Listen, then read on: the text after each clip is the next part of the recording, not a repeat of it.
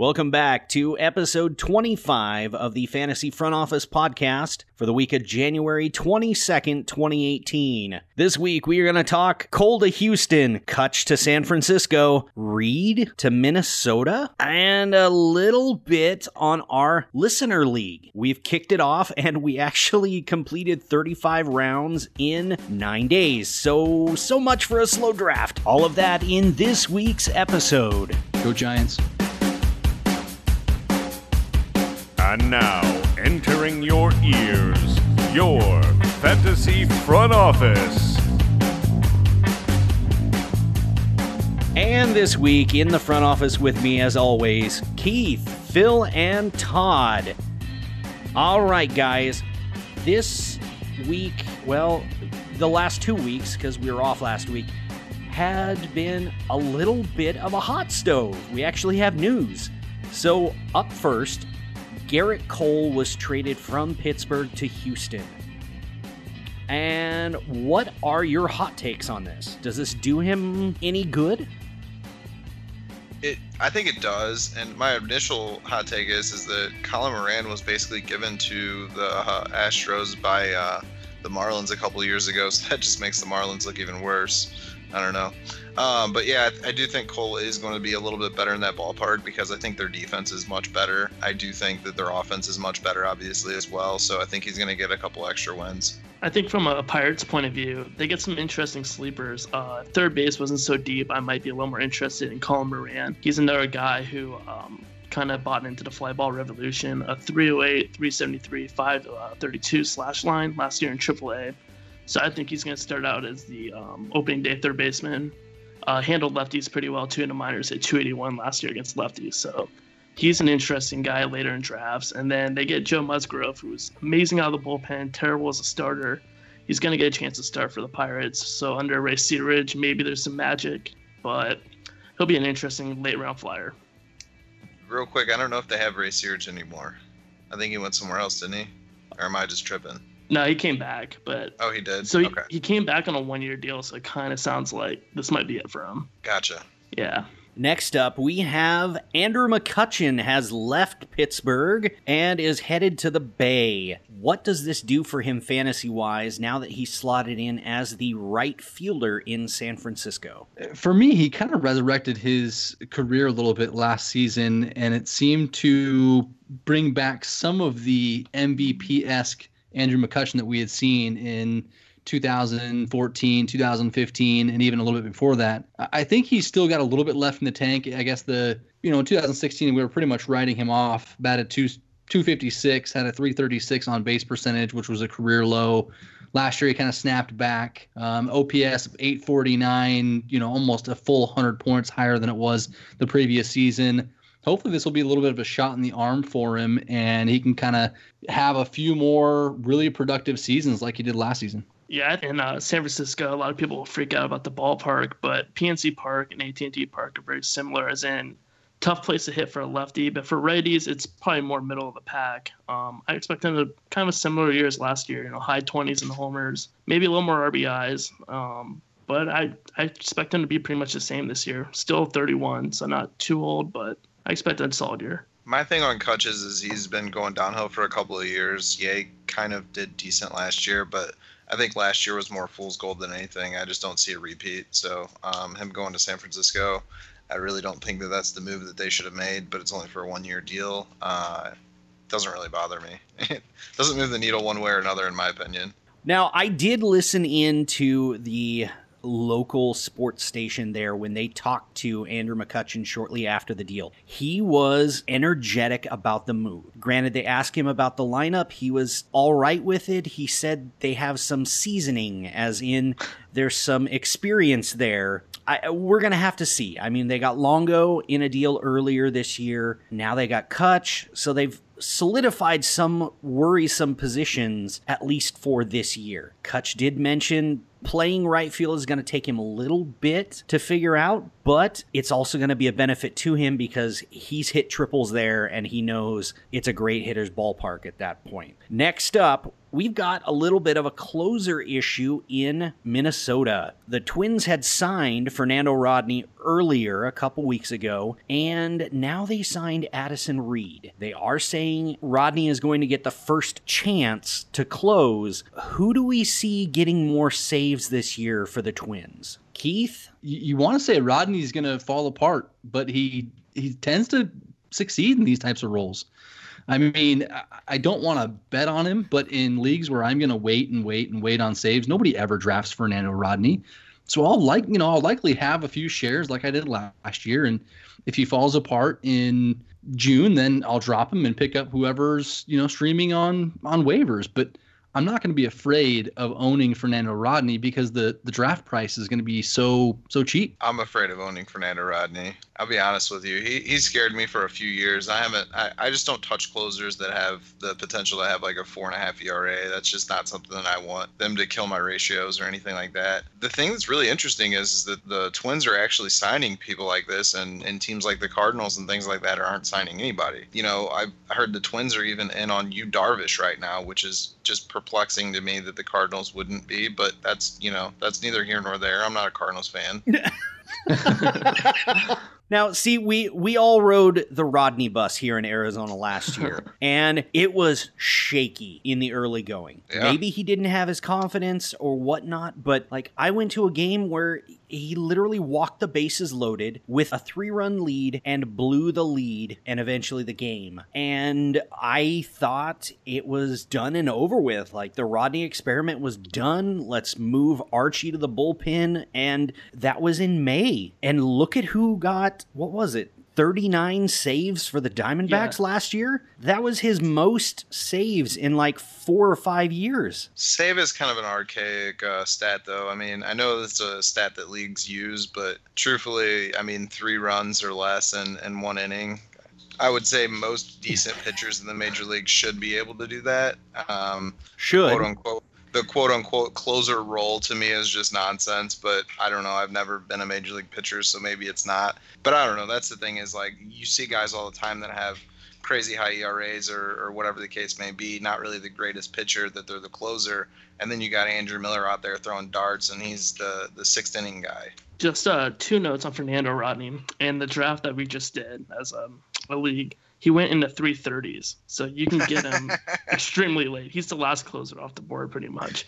Yikes. But the thing that scares me with Rodney was the Diamondbacks were extremely patient with Rodney last season, and they didn't quite want to put Archie in that role.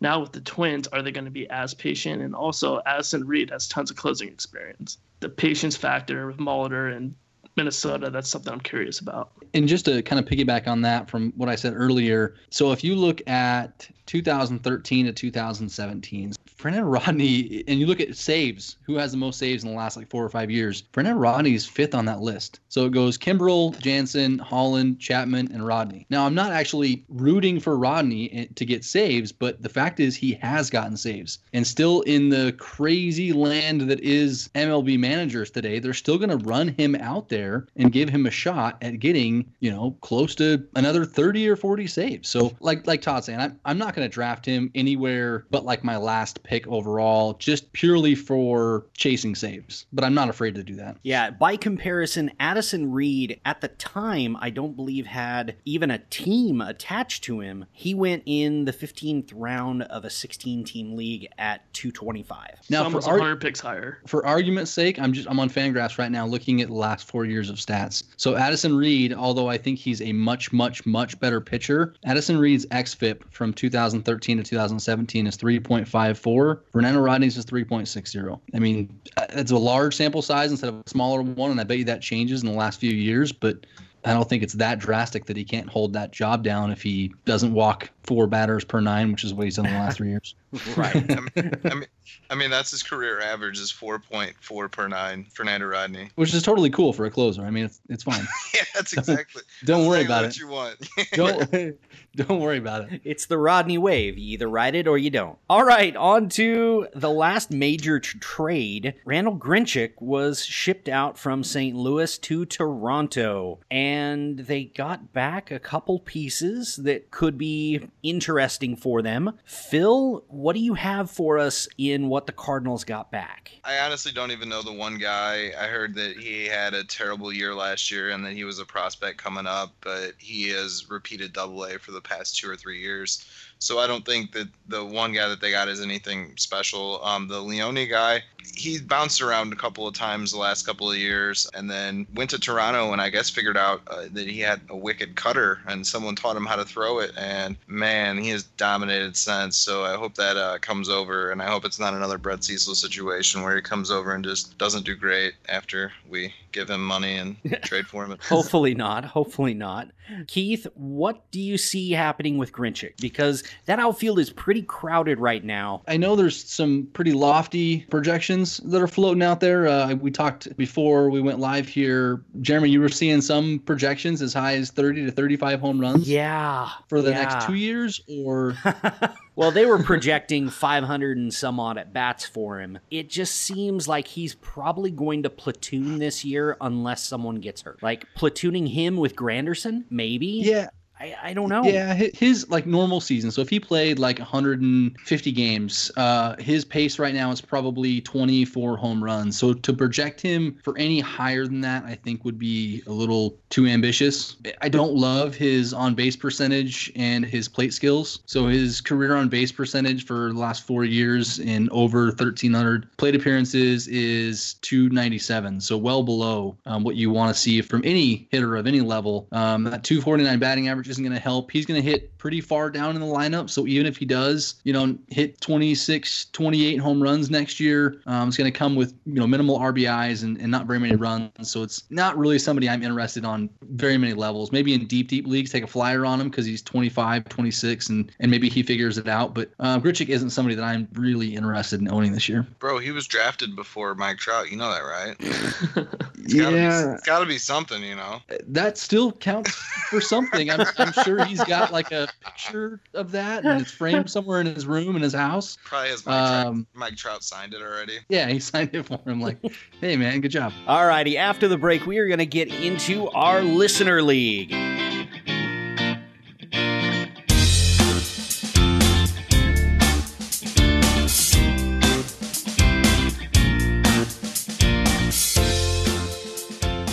All right, so over the last week and a half, we started a slow draft listener league with listeners of the show. Thank you guys for listening. You're half of our listenership, I'm pretty sure, those in the league at the least. No, this is not a 3,000 man league.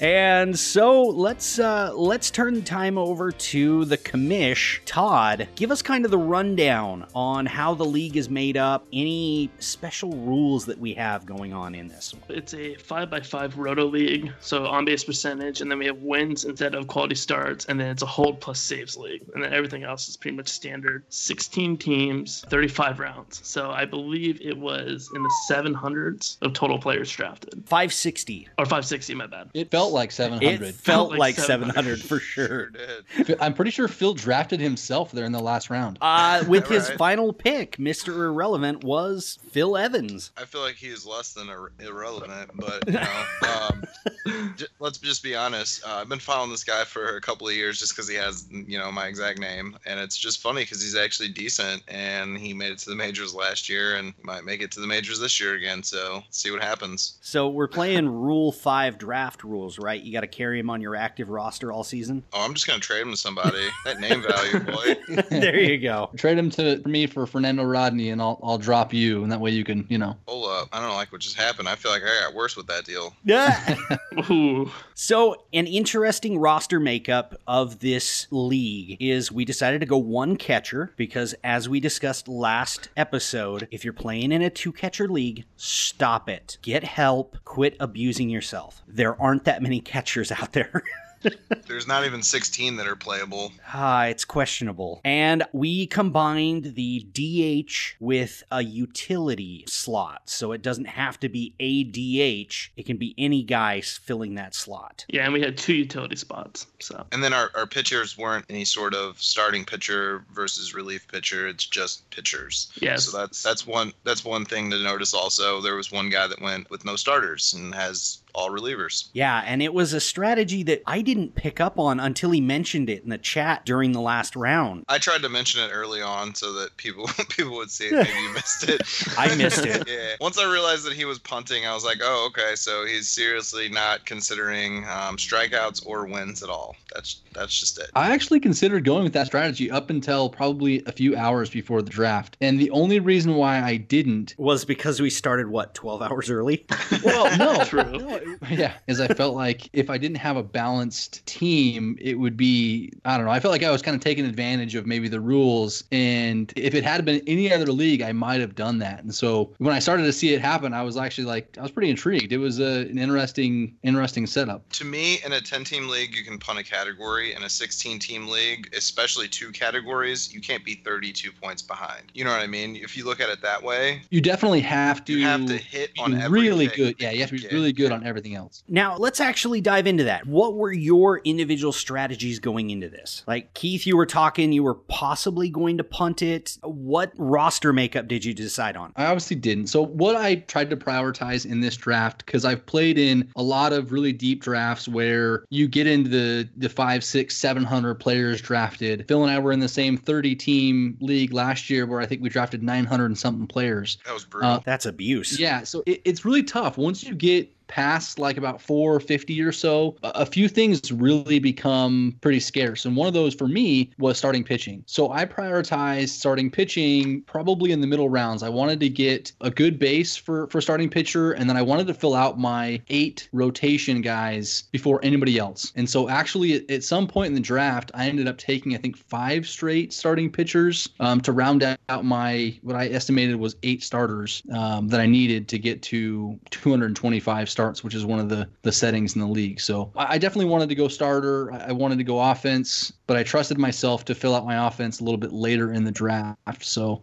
i'm trying to figure out what my starters were that i went five in a row Morton, Salazar, Anderson, Lamet, Wacha. So that was what, uh, around 12, 13, 14, 15, 16. And so at that point, I definitely decided, hey, I want to fill my rotation out before anybody else and give myself what I perceived as an advantage to having guys who I think are going to get at least 160 to 180 innings and give me, you know, quality ratios. And from then on, start to fill out. Really, I went middle infield first because I felt like that was the maybe the the most scarce, getting a second baseman, getting a shortstop, getting third base, getting first base, and then I wanted to take a lot of risks later on in the draft as far as outfielders. So I went with guys like Aaron Altherr and Jesse Winker, Victor Robles, and Kevin Pillar, Yasmany Tomas, Gerardo Parra, guys, and I drafted a bunch of those guys, hoping that maybe three or four of them, um, you know, might actually work out, and I can get uh, some value there in uh, a deeper position. Phil, what kind of strategy did you use? All right, so I had the 16th pick, and in a 16 team league, that's not the most ideal situation. For me, I hate being on the turn because I feel like I have to try to be one step ahead of everybody.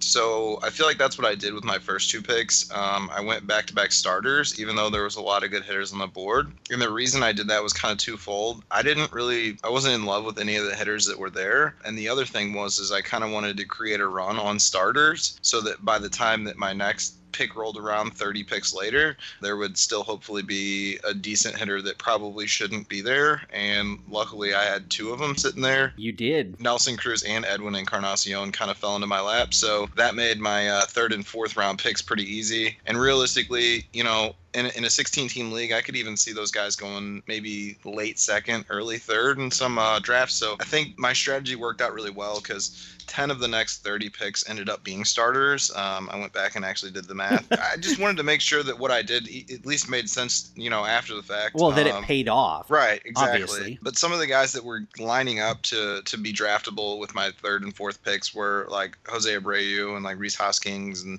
Cruz and EE. So I was I was really really excited. And then the next set of picks, that one was rough because I really like Ronald Acuna. Okay, this is probably the later on, we're going to talk about the reach of the draft. I probably reached there. Ah, but yeah. the problem with that is, is that is it really a reach because he wasn't going to be there with my next pick. Like if I would have taken him with my second one, I took him with my first one for whatever reason. But had I taken him with let's say pick 81, he wasn't going to be there at pick 112 for me. So I looked at it as I'm not really I'm not really reaching for him. I'm just taking him in a position where I think that I have to to be able to get a guy that I want. And that's really what it boiled down to. And then eventually I just started letting guys sit there until they fell into a point where, you know, I thought that they shouldn't fall anymore. Like, I don't really like Scooter Gennett that much, but I mean, once he fell to pick 209, I'm like, all right, I have to take him. Um, second base is so thin. He had 20, uh, what, 28 home runs last year, something like that. I mean, Miles Mikolas, um, I, I really didn't target any Cardinals, and other than Alex Reyes, and I hate Mike for even drafting him. Yeah, shout out, shout out to Mike. Um, but anyways, so I mean that's kind of how it ended up working. I just kept seeing guys fall that I didn't think should fall, and then I, that's pretty much what my strategy was. I didn't have I wanted this many players by this point or whatever. I just kept seeing guys that I was like, there's no way he should still be here. I have to take him now. Todd, did you have a strategy going in? For me, my biggest thing was I did, if you do the math on outfielders, so there's five starters per team, which means there's 80 starting outfielders and only 90 starting outfield spots in baseball, plus how many of those are platooned. So I knew early I wanted to go some outfield, and then I knew that I wanted to grab at least an ace or best pitcher available in the second round, just so I have at least one guy in my rotation that I can count on for like at least stats. At six, uh, Harper fell to me, so I took Harper at six. Came back around, took another national, Strasburg. Um, at that time, I took him over Ray, Severino, Bumgarner. Those are two guys that um, went right after him. And then the third round, Springer fell to me at 38 overall. So I grabbed my uh, two top outfielders and my ace in the first three rounds. And then from there, I knew in the next couple rounds I wanted to attack the middle infield, just really attack the positions that don't have a ton of depth. So second base, as we've talked about uh, previously on the pod. So I took Schoop in the um, fourth round, and then from there on, I wasn't so much worried about the ADP, but just making sure I got guys that I liked this year. Uh, I took Sean the fifth, in the sixth, Godley the seventh, and then from there. I thought your guys' strategy was to compete with Keith on how many nationals you guys could. I only Yeah, I think- up three. I think I drafted every national that Todd didn't draft. There was a there was a run there where I had I think I was I looked down and I'm like, you know what? I think I have the whole offense. Yeah, there was one point in the middle when I took Tanner Roark, and right as I took the pick, Jeremy put in the group chat that, "Hey, I bet Todd's gonna take a national here" or something along those lines. Yeah, It's- it. Uh, Yeah. Looking at the lineups, it looks like it's four to three. Keith has the edge. Nice. I, I know there were a few guys in the league willing to trade nationals to either of you to work that out. So, I got Adam Eaton. You guys want to start a bidding war? I'm all cool with that. so my strategy going in was I wanted to be as balanced as possible across the board. So every pick that I took had to be a guy that was probably in the the 2015 range, 20 homers, 15 stolen bases, or if it shifted drastically one way or another, I'd pick another guy to offset it the other way. So, like, I took Adrian Beltre, he's not going to steal bases. So, I took his teammate, Delino DeShields, who isn't going to hit many home runs. And so, I took a balanced strategy throughout. So it's Goldschmidt at first base, Alex Bregman at third base, shortstop, wherever I slot him in, Tommy Pham in the outfield, Domingo Santana, Whit Merrifield fell to me in the sixth round. Keith hates Whit. What happens? You know what? At a certain point there, I started to consider. I know you taking him. were. What I was his know you overall? were. what was his overall pick? Where did he go? Uh, he went 94. 94. Okay, so I wouldn't have taken him then, but if he started falling into like the 115 range at 120, I'm pulling the trigger and I'm drafting Whit Merrifield. I'm crying the entire night myself to sleep, but I'm drafting Whit Merrifield. I almost drafted him instead of Acuna, but I couldn't. I just couldn't get myself to pull the trigger. I, I had to get Acuna. No, I'm I'm definitely going Acuna over. Like, what pick did Acuna go? Because I took He went at 80. took him like in the 70s or 80s, just like you did, Phil. Like in a mock draft, industry mock, like two months ago, and guys were making fun of me, and I'm like, okay, make, make fun of me all you want. But when uh, you know draft season rolls around, he's being drafted 75th overall, or he returns a 75 overall value. Like, Right. who's laughing then? I mean, he's starting to creep up actually in NF- NFBC drafts. There's a, a, a tweet if I can find it. I, w- I was just going to go over the NFBC rules a little bit. Um, so that's a draft and stash. So you do not get a trade. You don't get to pick free agents up. So a guy like Acuna with his upside is going to be very coveted in in the draft itself. And I would probably reach for him as well because he's somebody that could provide you know major upside in stolen base and power and you know a, a decent average with some you know good run scored that kind of thing. So I think he's going to contribute all across the board. All right, so here's just uh, Matt from at CTM Baseball. Um, give him a follow. Here's his tweet from I think a couple days ago, and he plays in a lot of NFBC drafts. Um, he took his first share of Ronald Acuna on November 17th, and he went pick 159 overall. Um, he took another share of Acuna on January 7th, and he went 130th overall. This last draft that he did a couple nights ago, he took him pick 104 overall. So you can see that his stock has already started to climb, you know, a total of about 55 picks in just a few months. So we're only a few more months away from him being drafted right around pick number 100 or like Phil did somewhere in the 80s. And I think for me, I don't want to reach any further than the 80s. Like I understand taking him 85 overall. I really don't like those guys that are like the 70 to 110 range. There's a lot of guys like Whit Merrifield who did have a good season, but maybe don't have a sustainable track record to to give you more success. And I'd rather take the risk at pick number 85 or pick number 90 on somebody that could return top 10, top 20 value in Acuna. All right, coming up, our first round observations, some rises, some falls, and late round pitching targets.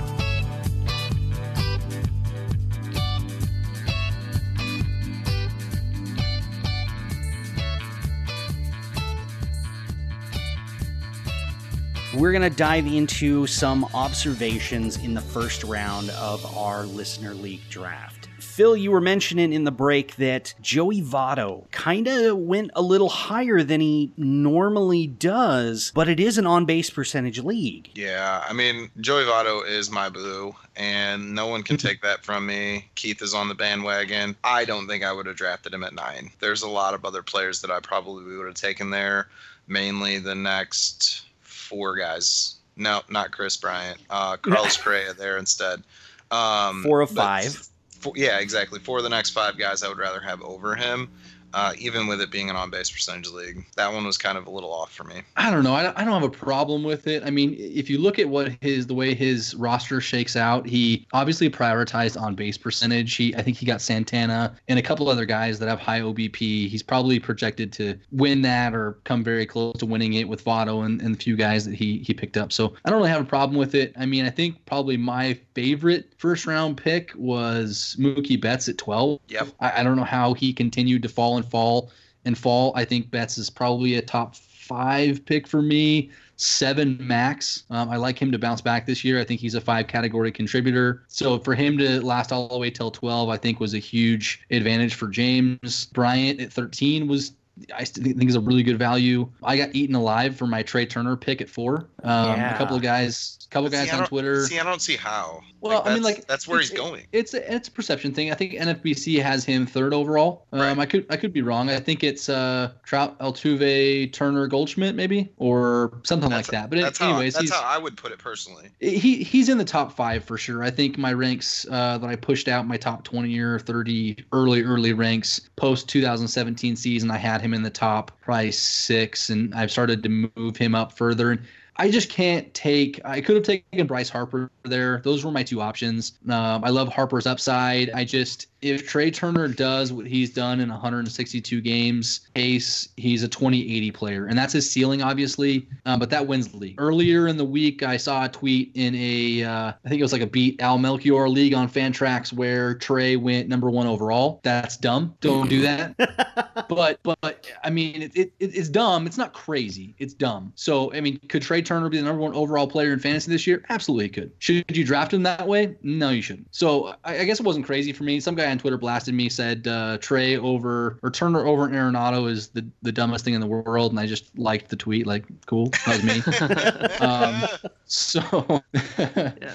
No, I, I'm happy what- with it. What's really funny about the Trea Turner o- the F- number one overall is that if that's who you like, I mean, that's it's going back to the same thing that I was talking about with Acuna. If that's who you like at that pick, he's not going to be there with your second pick, so you might as no, well take him more your overall. shot, man. You know, you Shoot know what I your shot. mean, and and that's and that's the way that I look at it. So I mean, really, there's a very good chance I would say that there there's a likelihood there's a pathway, I guess, for him to be the number one overall player. And and you know, I mean, Jose Altuve has some warts. No one wants to even mention those, but Sure, he hits 200, uh, gets 200 hits every year, but is the power really there anymore? Is the stolen base really there anymore? What is he actually doing for? You know what I mean? So I don't know. Mike Trout's godly though, so I don't I don't think anyone should pick anyone over him. But yeah, a few weeks ago I did some hitter risk grades, breaking down like the consistency of players, their production, their plate skills, injury history, and risk and stuff like that. I ran through some data, and just in the first round, you know, one through 12, Turner got the worst grade, so he was a D plus as far as what his risk rate is. Um, so he's obviously a risky pick, uh, but there's also a ton of upside to match with that risk. Um, Trout received an A minus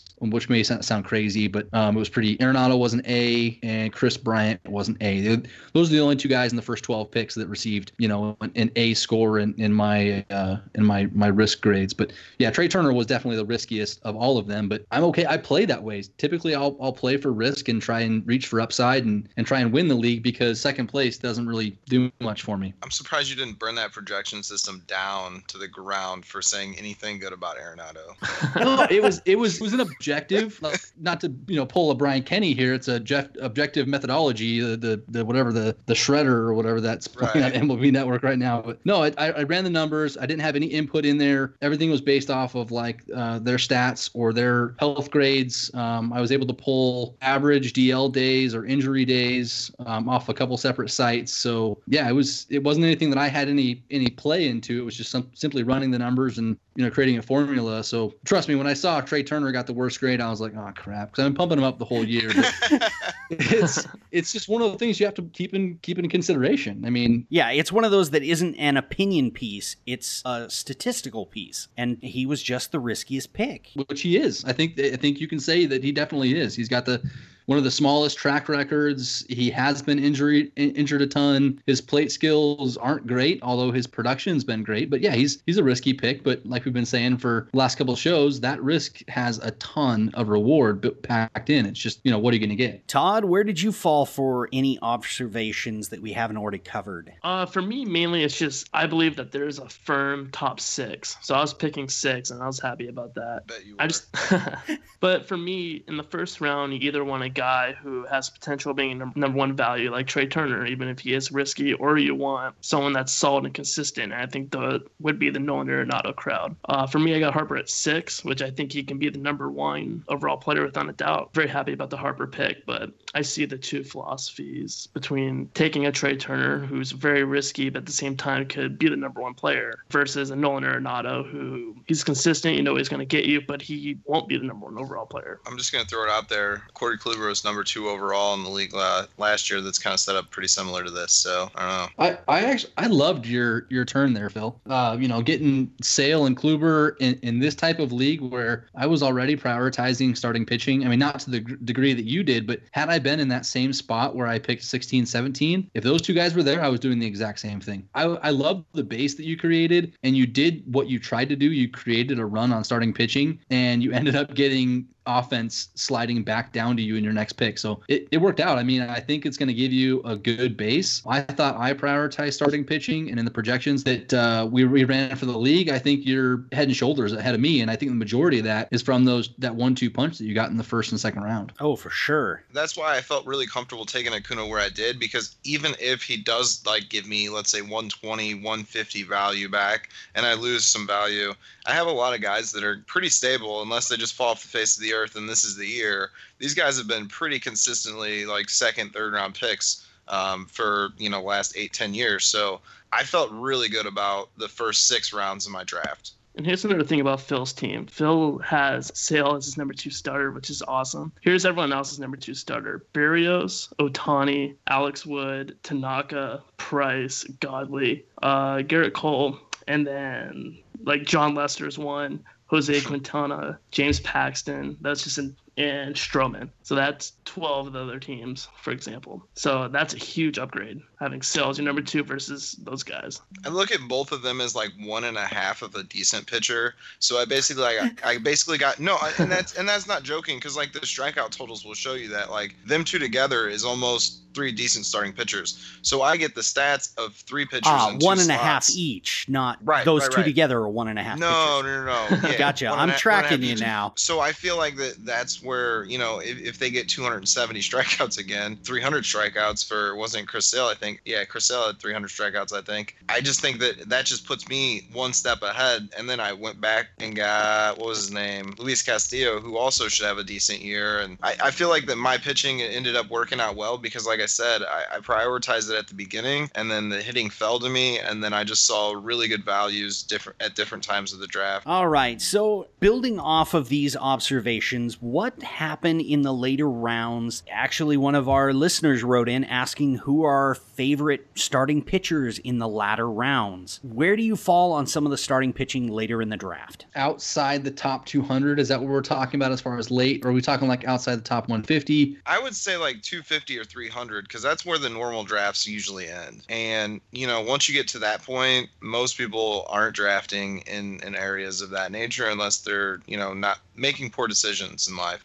Yeah, and, and actually that's that's why I did what I did. So I took five starting pitchers in a row, starting at pick 189 and ending at pick 253. Mhm. So you know I think we already said it before, but I went Morton, Salazar, Anderson, Lamet, Wacha, and so I I strategically ended my eight starting pitchers, which is what I thought I needed, right about 250 because I felt like after that there was a cliff that that everybody went off of, and I wanted to make sure that I had you know my starters that I could rely on. Not all those those guys are going to hit, and probably two of them will be injured in the next two weeks. But you know, I, I had a base that I could work off of, and then I just went crazy on outfield and took way too many outfielders, hoping that the depth would create some sort of stability, you know, throughout the season. So I'm looking at it, and after your last starting pitcher with Wacha, here are the following starting pitchers that came off the board: Cole Hamels, Yeah. Julio Teheran, Mm. Chad Green. That's, that's uh, appealing. That one's all right. Kenta Maeda, Lance Lynn still doesn't have a team. Jimmy Nelson, and we right injured. Already throwing baseballs, okay. Okay, That's why that's why I drafted him. That, that's one of the guys that I was saying that I feel like I, I got a solid. There's no way he lasts till pick 272 unless he's got those No. warts that he does. no. no, he had a, he had a great season. I mean, it's just how many innings is he going to give you? 125. If he's well, they're projecting that you know he'll be ready to rock and roll by the beginning of spring training. Is from the last thing I saw. That's better than yeah, that's better than what I was hearing. So that yeah, that turns into a if you get him for 180 innings, that's a that's a quality pick at 272. That's an amazing pick at 272. The next set of starters gets really iffy. They're all questionable, either health or rookie or just really interesting here. You got Rick Porcello, uh, Steven Matz, Brent Honeywell, Tanner Roark, Jake Odorizzi, Tyler Chatwood makes an appearance, Zach Davies, Sean Newcomb, and Marco Estrada. And that takes you through like the next three rounds. That's round 20. So you're looking into the 300s by then. And, and I probably like Honeywell the best out of that group, even not knowing how many innings you're going to get, um, because I'll take 130, you know, possibly really quality innings out of Honeywell than I will 180 innings of any Chatwood. like Rick Rick Porcello, I guess. I mean, I don't really want any innings of Rick Porcello, but that's the problem is is that's what you're left with in these type of leagues if you wait too long on starting pitching. It's just it, it could be really really bad, and those pitchers could really drag down the, the quality pitching that you you picked up in in the early rounds. Well, and the other problem is is that if you wait too long, good luck even finding a starting pitcher. To be quite honest with you, like somebody that is actually going to have a role that is defined at the beginning of the season. Like I had Miles Mikolas at pick 369. I'm not quite sure that there's many pitchers after that point that didn't have like a six ERA last year that Right. that were that were drafted, and that's and that's me being serious. I mean, I, I didn't. There, there's not much left after that point. And, and there's still some good picks that are sprinkled in here. Like uh, Carlos Rodon was a good pick. Mike Foltynewicz was a good pick. Um, Reynaldo Lopez was a good pick. Those three went back to back to back. Jack Flaherty down at 495. I got Yeah, sniped. so like that was 359, 360, 366. You know, I actually like all three of those picks. Those are guys who, had I not filled up my rotation rotation when I did, I would have been looking for all three of those guys. Definitely a little bit of upside. I mean, who knows what Carlos Rodon's going to give you, or if he's ever going to figure it out. But if he's healthy, I mean, he could he could have a Severino type season because he has Severino type stuff. Um, it's just it's whether or not he he figures it out and stops walking. You know, a Fernan- Fernando Rodney four plus per per nine or whatever it is. But yeah, I, that's you know as far as like just overall snipes, if we're if we're not talking starting pitching right now, pretty ticked off when uh, Todd picked up Andrelton Simmons at, at 187.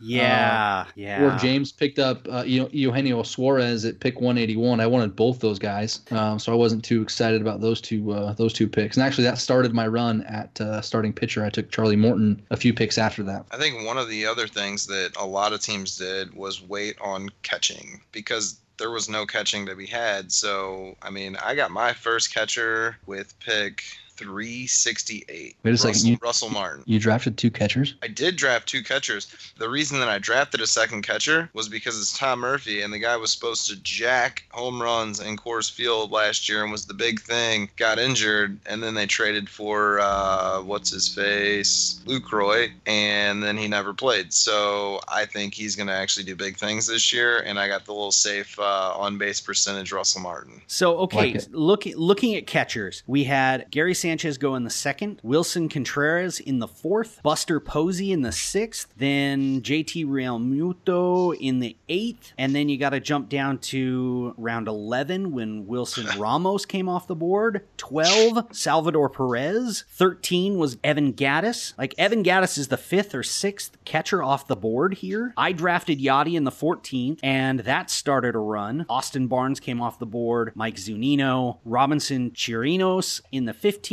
and Brian McCann in the 16th. And at that point, I was playing chicken with like three other dudes with catcher. I was one and, of and them. I, I think we waited and waited for like at least like six rounds because I ended up finally looking at the top of the draft board, having like three or four picks left, and I was just picking like deep relievers at this point who maybe have a good, you know, strikeout minus walk or something like that. I was digging pretty deep, but I looked up and Yasmani Grandal is just sitting there, and I'm like, okay, we'll we'll get him. I mean, like good on base percentage at times.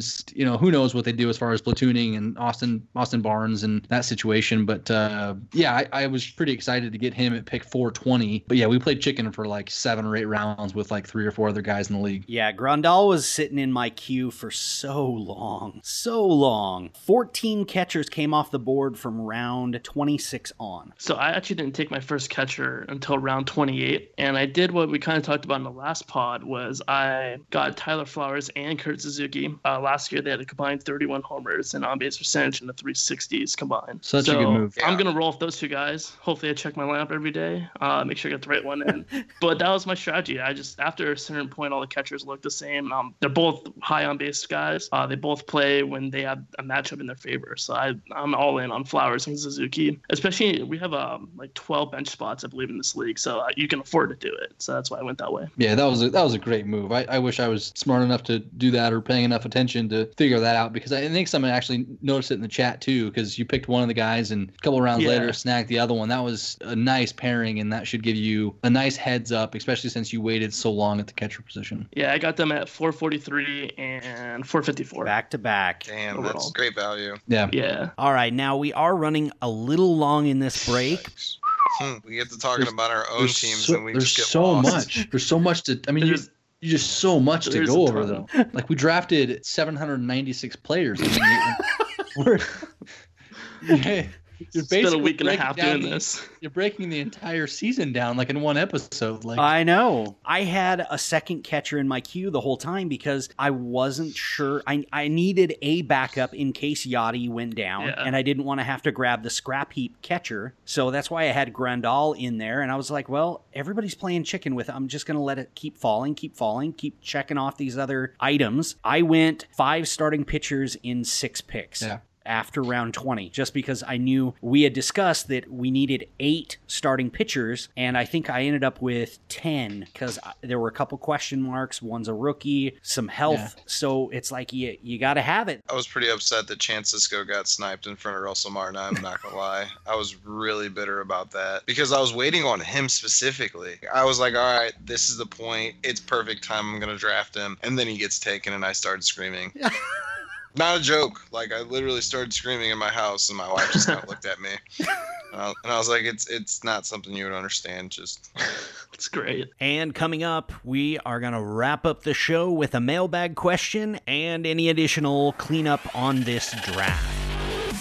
This episode is brought to you by the refreshing new taste of just like that other lemon lime soda, except with the kick you love. Find it at stores everywhere.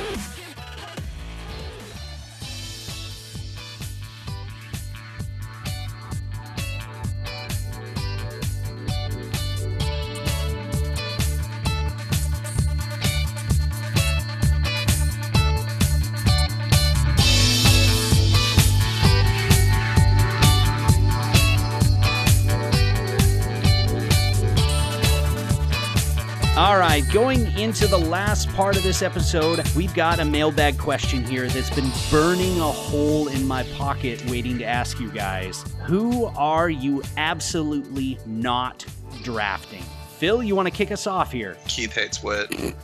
We already covered Um, this. He was going to draft him, but I picked him. Seriously though, uh, Clayton Kershaw is just somebody that I do not think is head and shoulders above the rest of the pack anymore at starting pitching, which he was for several years. I think he's in line with maybe three or four other guys, and with his back issues that have been around the last couple of years, I just I'm gonna have zero shares of him. I'll go a different direction if I'm forced to see him in front of me. Todd, do you have somebody that you are absolutely not drafting? For me, it would be Xander Bogaerts. He went 75th in our league, but I see him going earlier in ADP and other leagues. And he's a guy who uh, I went all in on last year, having a bunch of leagues, and he burned me pretty bad. Um, we've talked about him a lot on the pod, but Bogaerts is definitely my do not draft guy. Keith, where do you sit on this? Well, I wholeheartedly agree with Phil um, on Kershaw, and uh, my my Bogaerts hate is growing by the day. So um, those two are actually on my my probably won't draft list for a couple different reasons we've already probably discussed. But uh, my guy is Rougned Odor. I actually he's like one of the few players who I'll see on like ADPs or ranks where I like get noticeably upset that people are still drafting him. Like, stay away from Rougned Odor. He's not a good player. He's not a good hitter. He's probably a great person. He's probably very nice, uh, but I don't want want him on any of my teams this year for, for probably about like a million reasons. If you want to know all 732 reasons why not to draft Rougned Odor, hit me up on Twitter, fantasy underscore Keith. I'll be happy to explain to you what all of those reasons are. All the underlining numbers are atrocious. Um, I don't think, and maybe he can fake it and have a half of a season season's productive, but he doesn't have sustainable success in in the major leagues. And, and if I had to guess, honestly, I think he has 18 months or less left before he's just not an everyday player. He just doesn't have the skills to produce anymore. But he's got a massive right hook though. He, he can. and I probably should stop talking crap because You know what? He's gonna find you. he's gonna Tommy fan me on on Twitter and just you know come find me or something. I'm gonna start, you know, tagging him in your posts. Maybe the Ra- tag tag the Rangers. Maybe they'll get a clue. I will, and then I'm gonna put Keith hates my players. Bring it. Ha- hashtag Keith hates my players. Anytime your player is uh, somebody that Keith hates but you love, hashtag Keith hates my player. We will uh, start a revolution, guys. We're banding up against Keith. I need it. All right, the guy I will have no shares of this year is Miguel Cabrera. Burned me so bad last year. He's going Ah. pick like 250 or something. I'm I'm exaggerating, but kind of not really. Yeah, well, he went what fifth, sixth round, seventh round of our draft. Ah, I Yeah, for- thought for- that was kind of a reach. Which, For those of you who play in like regular leagues where it's like your nephew and your girlfriend's playing in the league and some guy from work, somebody is going to get to like the 10th round and they're going to see Miguel Cabrera and take him every time and be super excited about it. They're going to be like, oh, Miguel Cabrera snuck all the way down to pick number 72 and they're going to grab him. Um, so uh, his ADP, I think, is going to continue to climb throughout the next few months. But just yeah, I agree. Based off of name recognition name, alone. just name value alone. I mean, the, the you know, kind of like in fantasy football where certain guys just get, you know, dra- Adrian Peterson or whoever it is just gets overdrafted like crazy because of the name recognition. So yeah, I think What's he's gonna. What's his that 80 sport you talking about? I don't know. I have no idea. Never heard of it. All righty, guys. Well, this has been a great episode. We've had a lot of fun discussing the draft. Where can the people find you, Keith? All right, so you can check it out at uh, fantasy underscore Keith. I'm doing a bunch of writing right now, so check out uh, the writing for for Baseball Prospectus and for Fantrax uh, two or three times a week now. So plenty of stuff to get caught up on, and hopefully help you out with your draft prep. Todd, where can they find you? You can find me at Goldie Happens. And didn't you have a uh, Diamondback article that just went up recently? Yeah, I have a uh, Diamondback article talking about JD Martinez, Manny Machado, and a little bit of the hot stove and gem. And I should be posting another one Friday. So. And even if you're not a Diamondbacks fan, check out that read. Uh, really well done by Todd. You'll thank me later. Thank you. All right, and Phil, where can they find you? Uh, I'm Phil, and I am at the Baseball Jedi. I've been at Front Office Jer, and you can find us all over on Twitter at Fan Front Office, and find us at our home on the web, fanfrontofficepodcast.com. We'll have links, and we're working on aggregating all of Keith's articles into one neat location, linking out to all the various sites that he's writing for. And until next week, good luck in your draft prep.